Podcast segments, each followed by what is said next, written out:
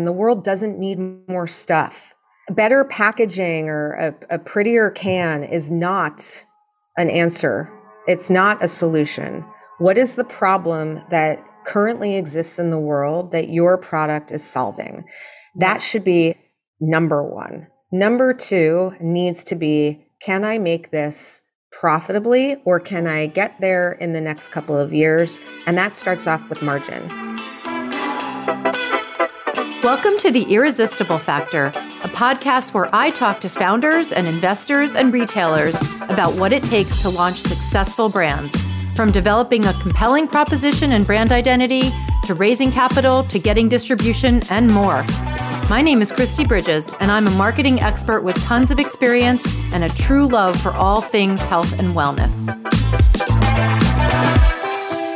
Welcome to today's episode of The Irresistible Factor. I am super excited today to have Alison Cayne with me. She is the CEO and founder of Haven's Kitchen.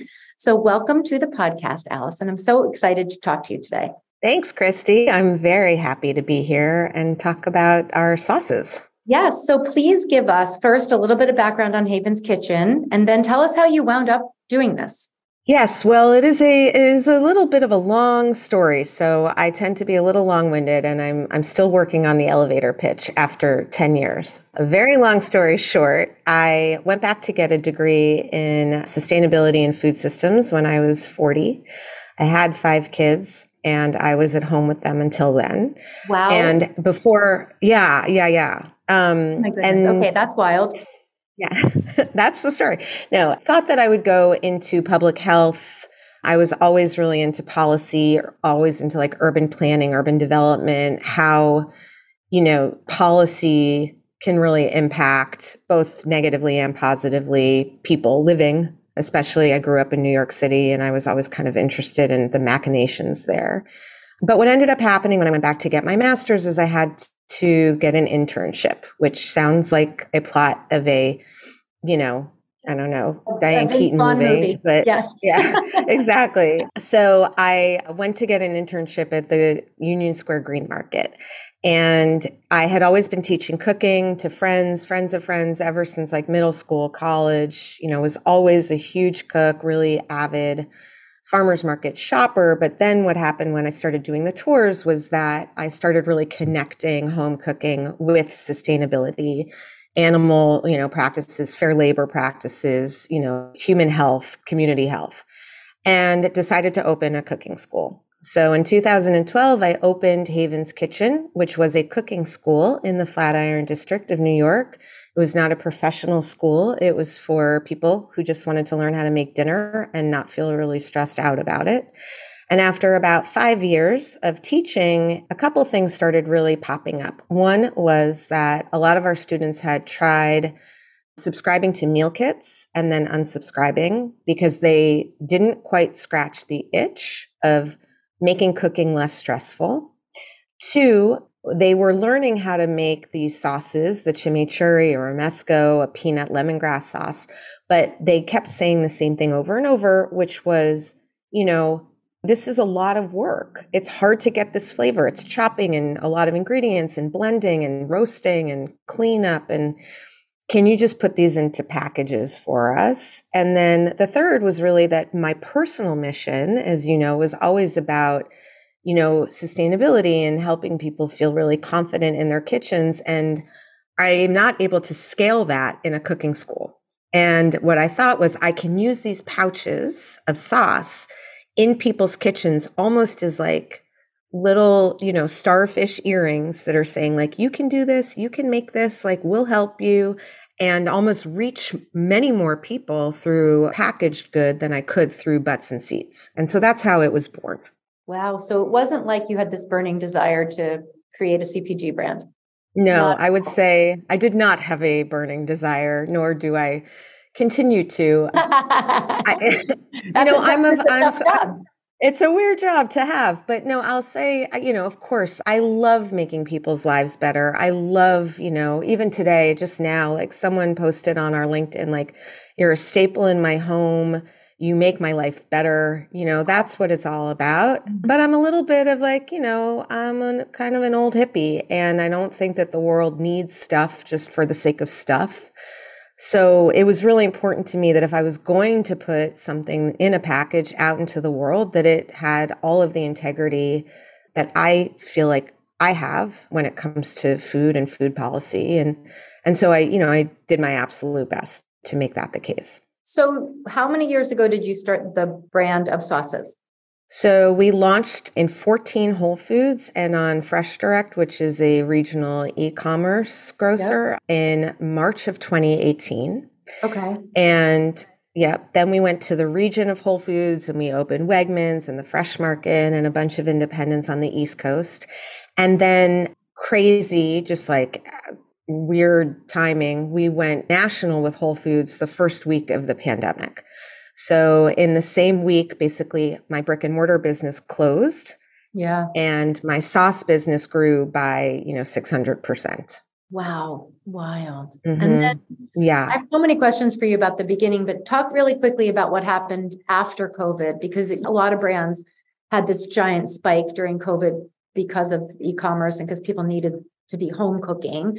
What's happened? Yeah. Since? Have you maintained or have you had a little bit of a drop off? Yeah, actually, I mean, no, Whole Foods, we just got awesome. our data today. We're up 20% in units year over year to last year. That's units. That's not even dollars. That means like people are really buying it and buying it again yeah. and again. You know, we're still trying to figure out what our baseline is. Like we mm-hmm. went national the first week of COVID. Now, the teasing out the headwinds and the tailwinds of COVID mm-hmm. is still, I think, you know, for someone probably with an IQ like 30 points higher than me. But I will say that for all of the tailwind of people at home and cooking more from home, the headwinds were those people weren't necessarily going into stores yeah. to do discovery of new products. Right. right. So we were now on the shelves in Nashville and Sacramento and, you know, Scranton or, you know, and those people had never heard of us. Mm-hmm. So know that the bump for us, you know, perhaps in the Northeast because people who already knew us and loved us wanted to buy us more. Yeah. And I think a lot of people who were like, oh, chimichurri is great on my steak.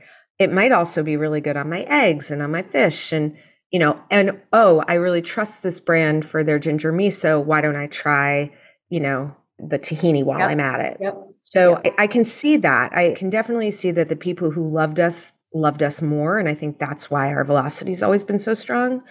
But I don't necessarily think that we saw as much of a COVID bump as let's say a bunch of the D2C brands that people mm-hmm. were just kind of scrolling and maybe they were bored and they were going to try new things because people weren't tootling around in stores like, oh, this looks like I might want to oh. try it. You know, they had their orders, they knew their things, and they just kind of hit repeat, repeat, add to basket, add to basket. And then, you know, the other piece of it is there's this long tail of real labor shortages in grocery stores. And labor shortages in grocery stores means fundamentally that they are resetting less frequently. Mm-hmm. So, you know, if you think about taking a whole shelf and getting rid of some of the products, making new tags, putting up new products across 500 stores. That is a huge laborious task. And they're still not there. They still mm-hmm. don't have the manpower that they had in 2019. It affects refrigerated and frozen more than it does shelf stable because of the time that it takes. And you need to make sure that you're getting things off and getting things on and they're not getting temperate. So getting new distribution has actually been a little bit challenging in COVID and post COVID, simply because of the logistics of grocery, you know, the grocery world. Yep, yep, yep. It's a weird one. It's so fascinating because you started at such an interesting time and you had the cooking school, which gave you some awareness, but it did not give you awareness across the whole country, not awareness enough to get yeah. distribution. So, how did you get the distribution to begin with? We were like killing it to use an expression I don't usually use. I look at the world a little bit like assets and liabilities are like just two different sides of the same coin. Right? So everything that's good can be a liability and everything that's bad can be an asset. It's just kind of how you spin it and how you use it. Yep. So, you know, in our case, there is no competition for us. We created a brand new category. There are no fresh sauces on the shelf. I do think people have tried it and I just don't think anyone's had success yet until you. And that could just you know, be takes, quality of what you're putting out there. I think it also, there's an amount of patience that's needed. There's almost, I am not innovating for the sake of innovation, which, you know, I think comes with a little bit of maybe age.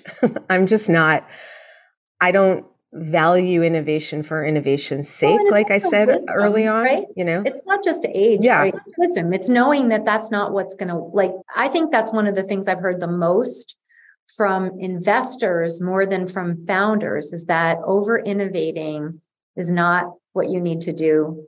What you need to do no. is make things that people really need and do a great job at the things you're doing. Yeah. And going back to, you know, why, you know, we launched in these 14 New York City stores. You know, we are on a shelf next to sauerkraut, kimchi, and jackfruit who's going to do the best, right? I mean, we just were like cranking out mm-hmm. velocity mm-hmm. compared to our neighbors. And at the end of the day, that velocity, you will be benchmarked to your neighbors. So yeah. we're not necessarily going to do what a salty snack or a beverage is going to do yeah. from a velocity perspective, but we're lapping the people around us. So Whole Foods takes a look at that data and they're like, huh, okay, so go from the 14 stores. Let's see how you do in mm-hmm. the region. So now you're going further away from home base. Right. People in Albany didn't necessarily know the cooking school, right. right. So if you can chalk some of that velocity up to people knowing the cooking school, let's see what happens when we take it, you know, to New Jersey and upstate. And we did even better.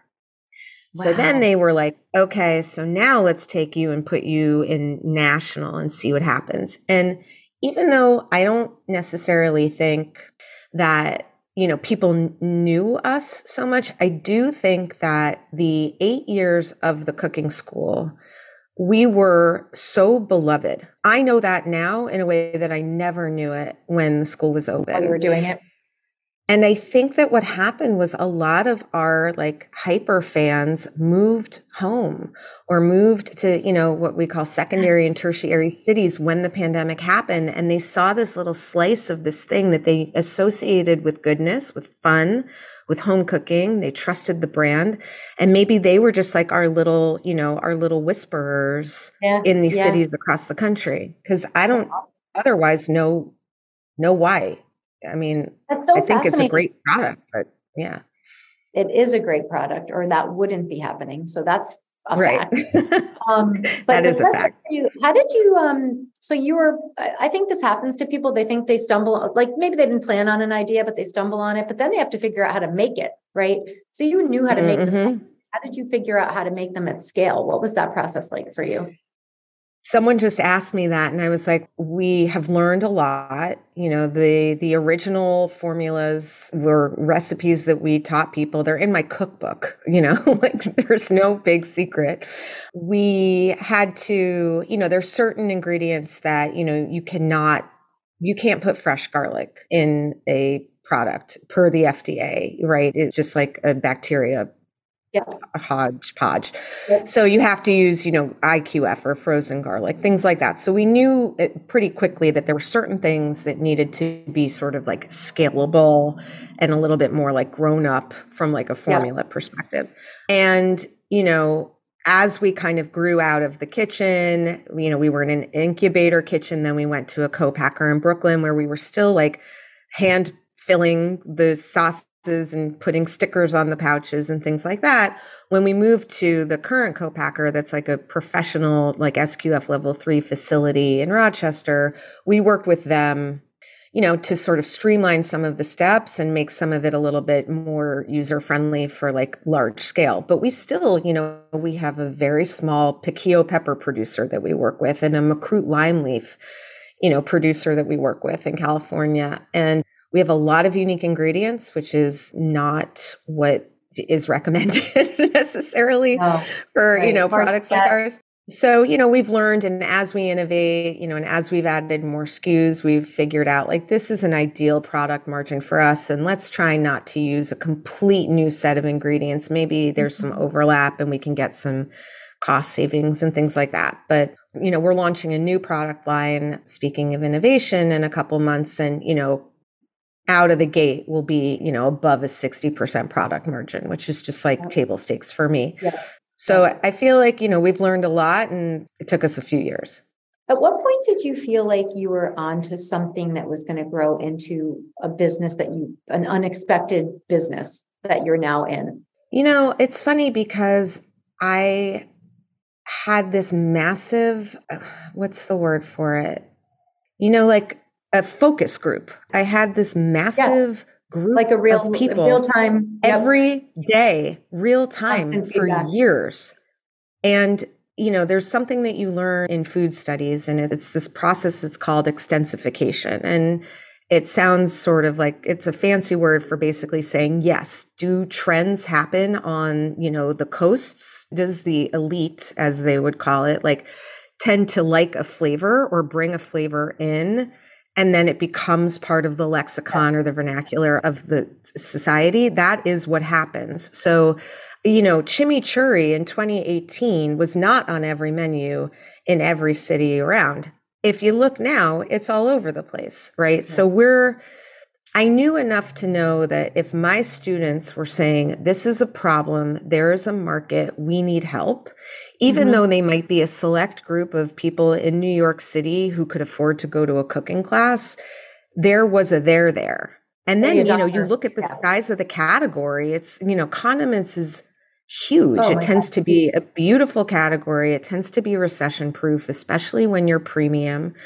So, you know, the logistics piece of like putting it in a pout and putting it in fresh and introducing new flavors and there was a lot of consumer education that I wouldn't necessarily recommend doing again. But again, it turned out to be an asset for us because it made us strengthen our content muscle.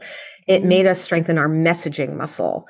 You know, mm-hmm. so many things that we had we just put something out that looked like everything else in a jar on a shelf in the middle of the store. I don't know that we would have built the muscle that we now have, which is really serving us well. That's so wild. When did you put together your first plan? Like you said, this is it, this is what I'm doing. I'm going to grow this brand and scale it. And here's my plan. And then did you raise capital or did you self fund? Talk about that. Yeah. I was fortunate enough to, you know, one of the things that we did at the cooking school was we did these activations. You know, in my day we called them parties, but somewhere right. between like 2014 and 2018, they started calling them activations. I mean, we did Siggi's first party. We did Instacart's first event. We did things for Casper, L'Oreal, Care of, you know, you name it. We did them. As a cooking and school. Yeah.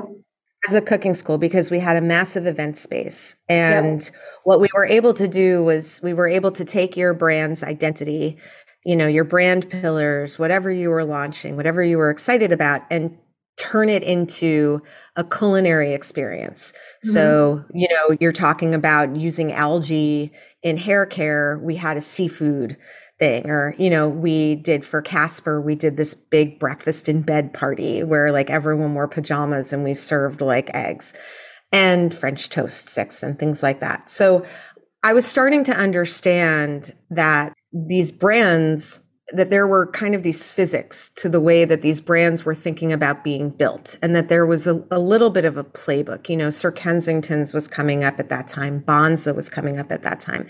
And i started talking to the people that worked for those brands because i was running their the event space you know? And then i started meeting operations people and i started meeting finance people and you know going back to the core question is you know, there's some physics that you cannot defy no matter how good your product is. And that is margin and velocity, right? A core group of like consumers that like love you. And for me to get to the margin that I needed to get to, I needed to have buy in from a co packer because the process that we use is high pressure pasteurization. It's very expensive. So, in order for me to kind of have, you know, I'm offering this co-packer a percentage of my company, but the percentage of what? Like we didn't have a value yeah. yet. So yeah. I needed to do a fundraise essentially to get a valuation and also to bring in a little cash to support what we knew was going to be this Whole Foods launch. And so that was really, you know, the first fundraise. My plan was always, you know, the thing I kept hearing over and over from these smart people who were doing things in my space was you need to find a people, like a group of people that are obsessed with you mm-hmm. before you start going out, right? Awareness for awareness's sake is just ego. Mm-hmm. And what you're really trying to do, you need enough awareness to keep feeding the funnel, right? But the goal, like I said earlier, is if you come in because you like chimichurri, I don't want you just buying chimichurri. Yeah. I want you buying all five of our flavors. Or yep. if you use it at night, I want you to know that you can use it in any other day part, you know? And that's the job of the marketing team, essentially. Those are things people really struggle with for a long time.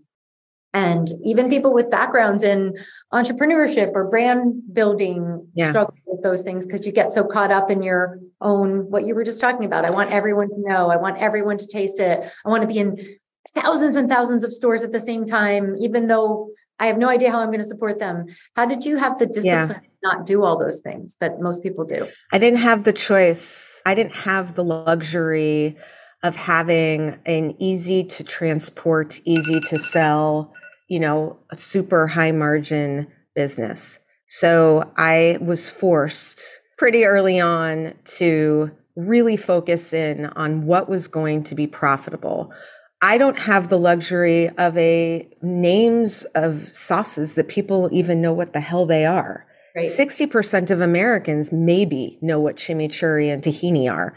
So I have no business going into places yeah. and A, being like, hey, here's some sauce in a pouch that you, why? B, it's a name you've never heard of. C, it's also in the refrigerator, which is not where you at oh. all are used to shopping. And it's going to be next to things that look nothing like it. Even if I wanted, and believe me, right? Like you live on LinkedIn, you see launch after launch and yes. door counts and yes. and all sorts of like hype beast kind of nonsense.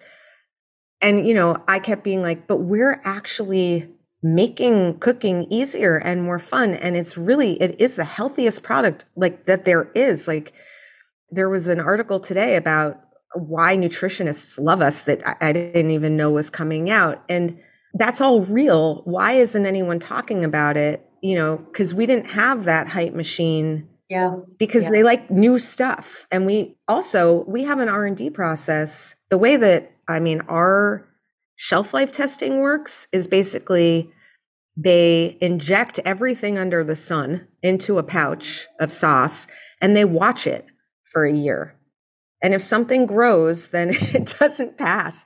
And if it doesn't grow, then we get a six month shelf life. There's no speeding that process up. So I didn't even have the like the luxury of trying to make a lot of SKUs because I couldn't. So I'd love to say that I had discipline and it was me being smart and wise and all that. And I think there's something to that, but I also think it's just, it wasn't in the cards for this product. That is so wild. So, talk about the challenges then, because it sounds like things have mm-hmm. gone in a very logical, makes sense. You bumped into a great product idea based on something else you were doing. Yeah. You slowly built the brand and the quality and all the things. But what about challenges?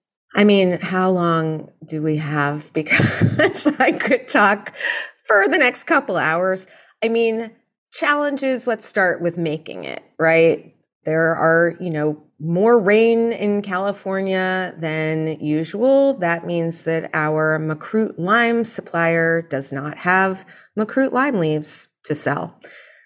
There was a mirin shortage last year, a global mirin shortage. Did you know that? Like, who would know that? Why would anyone know that? War, pestilence, trucks, labor, pandemics, you know, people having to work six feet apart, of freight prices, like everything supply chain is challenging. Again, then you talk about resets and grocery stores and turnover and you know, grocery buyers have gotten just like everything beaten out of them over the last couple of years. You know, in 2019, they were talking about innovation and the perimeter of the store and people wanting fresh and healthy things. And you know, then they got three years of hand sanitizer and toilet paper and, you know, bulk rice, like mystery. Um, and people just leaving and no one coming back, you know? So supply chain has just been a complete pain in the ass, honestly. And getting more distribution, you know, I am all about growing velocity in the stores we're in. But if they can't even staff a reset, then they're going to do fewer of them. And for brands that are new and emerging, trying to get places, even though our data is phenomenal and even though we have a really great group of, you know, people who love us and want us, just even getting time on the calendar with a buyer because they're just not even touching their sets for a while, you know, so that's been challenging. I would say that where it hasn't been challenging is the brand love, you know, and I think the brand love is really what happens when you listen and we're very good listeners, you know, and that's why we were able to take a brick and mortar, understand what the real need was of the people that we were, you know, taking care of and giving them a product that suited their needs. We continue to do that. But everything about making it and selling it is challenging. And, you know, for a fresh product with a four month shelf life, a demand plan is really hard. We have months where we dispose of product and we also have to short some of our customers because there's just no way to plan it perfectly. So it's challenging. I mean, in a good way. Amazing product. I have a friend who uh, makes a, a snack, like a dried vegetable snack. And same thing, like sometimes they can do it and it's all great. And then sometimes the weather just is, makes it literally impossible to plan. So yeah. it's a while. I mean, it's like of all the things you could do in the grocery store that you're doing a tough one there's so many things out of our control now with supply chain and all this stuff, but you also are dealing with weather and things that nobody can has ever been able We're dealing with real food. Real yeah. Food. I mean, yeah. you know, real yeah. food and real sesame seeds, you know, they vary and roasting times on sesame seeds vary and then the, you know, all of it. It's like, you know, and, and things need to be grown and you need sunlight and you need just the right amount of rain and you need people and you need there not to be, you know, disruptions to that. Yeah. And we're operating on such thin margins anyway, you know, better margins, fortunately, than a brick and mortar. But, you know, if something goes up a little, it kind of puts the whole thing out of whack. Yeah. But I like to think, you know, my team and I are very much like we have done the hardest possible thing and we have succeeded. So now we get to do things that are a little less hard. We're not mm. doing easy, but we're doing things a little less hard. So that's good. Where do you want the brand to be? What do you want to happen with it? How big do you want it to get? What's your end goal and what's your time frame? Yeah. I think at this point, I know that this is not a family business for the rest of my life and my kids' lives. That said, I don't really want to build it for an exit because I think that that's a playbook that has not worked particularly well in the last couple of years. So I've decided like that. Words, right? It feels like if you started doing that, you'd be taking shortcuts and cost savings that were, would yeah. not serve your consumers well. And not only that, but you know, the strategics, they they change what they're looking for and, and what worked yesterday doesn't work today. And mm-hmm. So my goal is basically, you know, it goes back to the mission. You know, I started this business in the first place because home cooking is an amazing thing to do for yourself, for your family, for your community, for the for the environment, for animals, for farm laborers. Like it is a beautiful thing to do and unfortunately people are really stressed out they're stressed out about buying food, shopping, making the lists, deciding what to make, cooking, cleaning, you know, all of it. And if my like product and the content that we make supporting that product can make people's lives better and I can do it in a way that's profitable and in the meantime I can build careers for people that work with me mm-hmm. and set them up in really good ways for their futures and and we can have like 80% of the time pleasure doing it, 20% it just kind of sucking, but that's okay. Then that's the plan. we've always been a home cooking brand. We're not a sauce brand, and we've always kind of positioned ourselves that way. So we can really be in any part of the store that helps mm-hmm. you feel confident and like have more fun making a meal. Um, and so that's kind of where we see the brand going. And no one is really doing it the way we are. So it's kind of fun to just think about where that could go. Yeah, it is. Did you found the company on your own? Was it just you, or did you have a partner when you started? I opened the cooking school by myself. It was one of those I'm a little freaked out by the world and I'm going to invest in the only thing that I have some confidence in, which was me.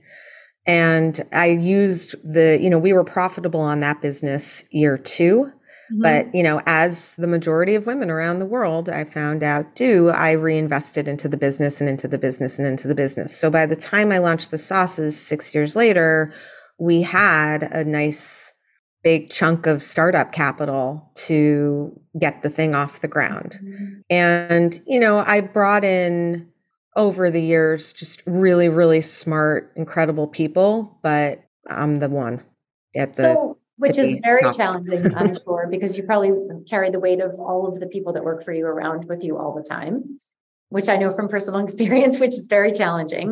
Talk about what you just said. You mentioned something about as many women do. You talked about reinvesting mm. into Let's talk about that for a second because I want to know what it's like yeah, for you yeah. as a founder, and also has that been created more challenges, less challenges?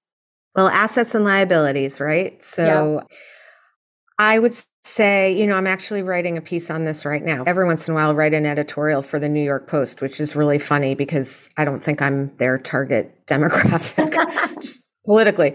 But it's really fun because I get to not preach to my choir, you know. Yes. But there's a lot of research around, you know, women are better leaders in a lot of mm-hmm. way. We're more collaborative, we're more empathic. We do this is global. We reinvest in our businesses and our communities whereas like, you know, again, it's reductive, but like the data it, you know, men tend to um not as much. So, you know, we just continue to put in and put in a little bit. Um, we also return more. You know, I think for every 30 cents on the dollar that male founder returns, we, I think it's around 78 cents. Wow. So, yeah, statistically. So, you know, women we're good leaders and we tend to be good founders. And I think where it's been a liability is more in probably my investor chest thumping let's fucking go am i allowed to say that on here? Yeah. you know i don't put rocket ships on things. I put like a little like mountain climber like going up the mountain with a stick or a chicken. I don't have bravado that way. And i think that it has probably bitten me a little bit because I tend to be overly honest. I tend to be very realistic. I think they want to hear like all this amazing news, but that is just not always the reality. It is a mixed bag. Of course, there's good news, but there's also challenging stuff. And if you're going to invest in my company, I want you to know that I'm going to be candid with you. And I also want to know that I can be vulnerable with you. Yes. And I think perhaps I do that a little too early on in the process at times. And my guess is that that's been the liability. You know, I think it's interesting because it's changed so much in the past, even six months. Like that bravado and ego, and I'm an exaggeration, and all the things that are so appealing to investors and humans, right? We love people. Mm-hmm. I, I love like that.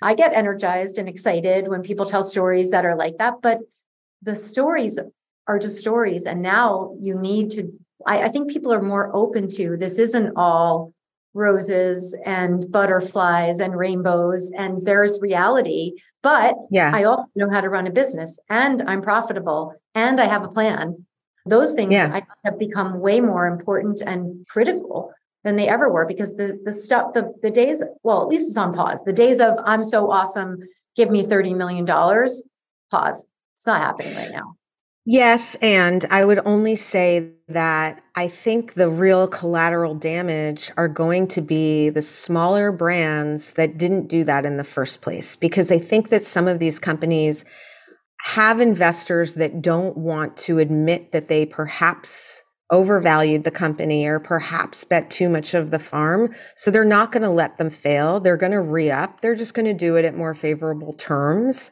Mm-hmm. So maybe those companies' founders won't, you know, do yep. as well in this next round of funding. But the companies are going to be fine, most likely. I think who's going to really suffer are the emerging brands who didn't take on too much money that are now sort of in a position yes. to raise. Yes. And no, of course they're not profitable. They've been on shelf for eight months. And when did that become a thing? And you told me to go grow, grow, grow. That's right. And here That's I right. am, you know. I've grown. So, you know, fortunately, yeah. yeah and here, where are you? You know, yeah. I mean, a lot of it's like crickets for a lot of my founder friends. Fortunately, mm-hmm. we've never been that vulnerable to institutional investors. And I, that is was a conscientious decision on my part, you know. But you know, I'll give you another sort of little tidbit. A few years ago, I, I, was running through a deck with a, you know an investor, a potential investor, and I said we're going to do X next year, and we'll likely do X plus Y the next year. And he said, why don't you just make it X plus Y next year, and then you can double that the next year, like just change the graph. And I was like, well, you know, it's a bottoms up, like based on retail yeah. distribution. Yeah. You know, and he said, let me just tell you, he's like, it might be based on reality, but everyone I know is going to look at that and assume that you've doubled it anyway. Oh, so, my gosh. You know, how do you right. that? That's wild. So I'm like, okay, so this is tricky because now you're halving my number because it's a real number. So I don't know. I mean, it, I'm looking forward to a new era of, you know, getting back to, you know, maybe natural product industry aligning more with natural product values and priorities. That seems like that would be kind of cool. But I also feel that there is going to be some real collateral damage, and that makes me sad because there's going to be some great brands and some great founders that are just not going to get funded because people are nervous, even though they created the problem in the first place. Mm-hmm. It'll probably swing back to the middle somewhere at some point, but I think this next 12 months is going to be rough go for some people. Yeah. Yeah, and I think the valuation thing is going to, you know, that's going to be the problem. I'm sure people are going to get funded, but they're going to get funded and diluted pretty majorly. And all these companies are going to be taking down rounds. And to your point, there has to be something in the middle. I just hope that it isn't, you know, investors, not all of them, but a bunch of them can feel like they're kind of doing the company a favor by mm-hmm. investing yes. as opposed to having an opportunity to, you know, ride a great train. Yep. And I guess considering the failure rate, maybe there's some truth to that, but I hope that this isn't an opportunity for some predatory behavior because, you know, I think I've seen some of it starting already and it's oh. it can it's a little yucky. So first of all, you've given us so many, it's such a good conversation. I could stay on the phone with you for hours. So I could ask you Thanks. a million more questions, but I, would love to hear if you, I don't want to take up too much more of your time. Do you have any advice? I always ask people, what would you tell a founder? What do you wish you knew before it happened? Mm-hmm. I talk to a lot of early stage founders because I host a podcast, the what I call like the how the hell am I going to build this? It's, yes. And I've been doing it since we first started in 2018. So my first episode was like, so what is operations? Like literally, I had no idea. And now it's like, tell me about email flows and, you know, uh, blah, blah, blah.